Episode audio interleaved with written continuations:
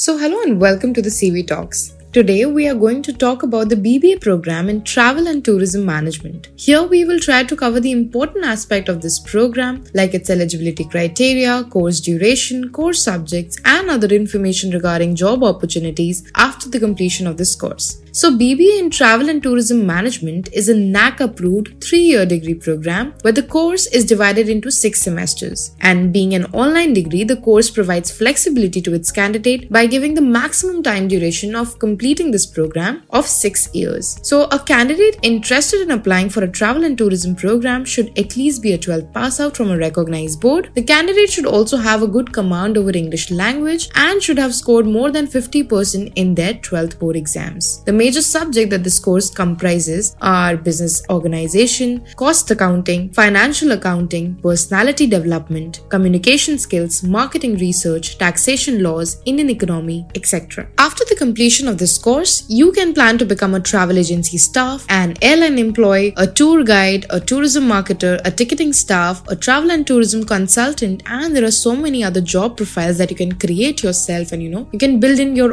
own uh, startup or you can start start uh, making travel vlogs. So there are a lot of different things that you can do. If we speak of the recruiters that have for these roles, you can go and apply for jobs and MakeMyTrip, Indigo, Oyo, EaseMyTrip, Vistara, Airbnb, to name a few. Lastly, few universities like Hindustan Online offer this course at quite an affordable price. Also, if you're looking for more options, you can also log on to College Vidya website and surf through more than 75 plus online universities from which you can choose to do this course from. I hope this podcast gave you an insight of what the specializations can offer. For more such podcasts, keep listening to College Vidya Talks.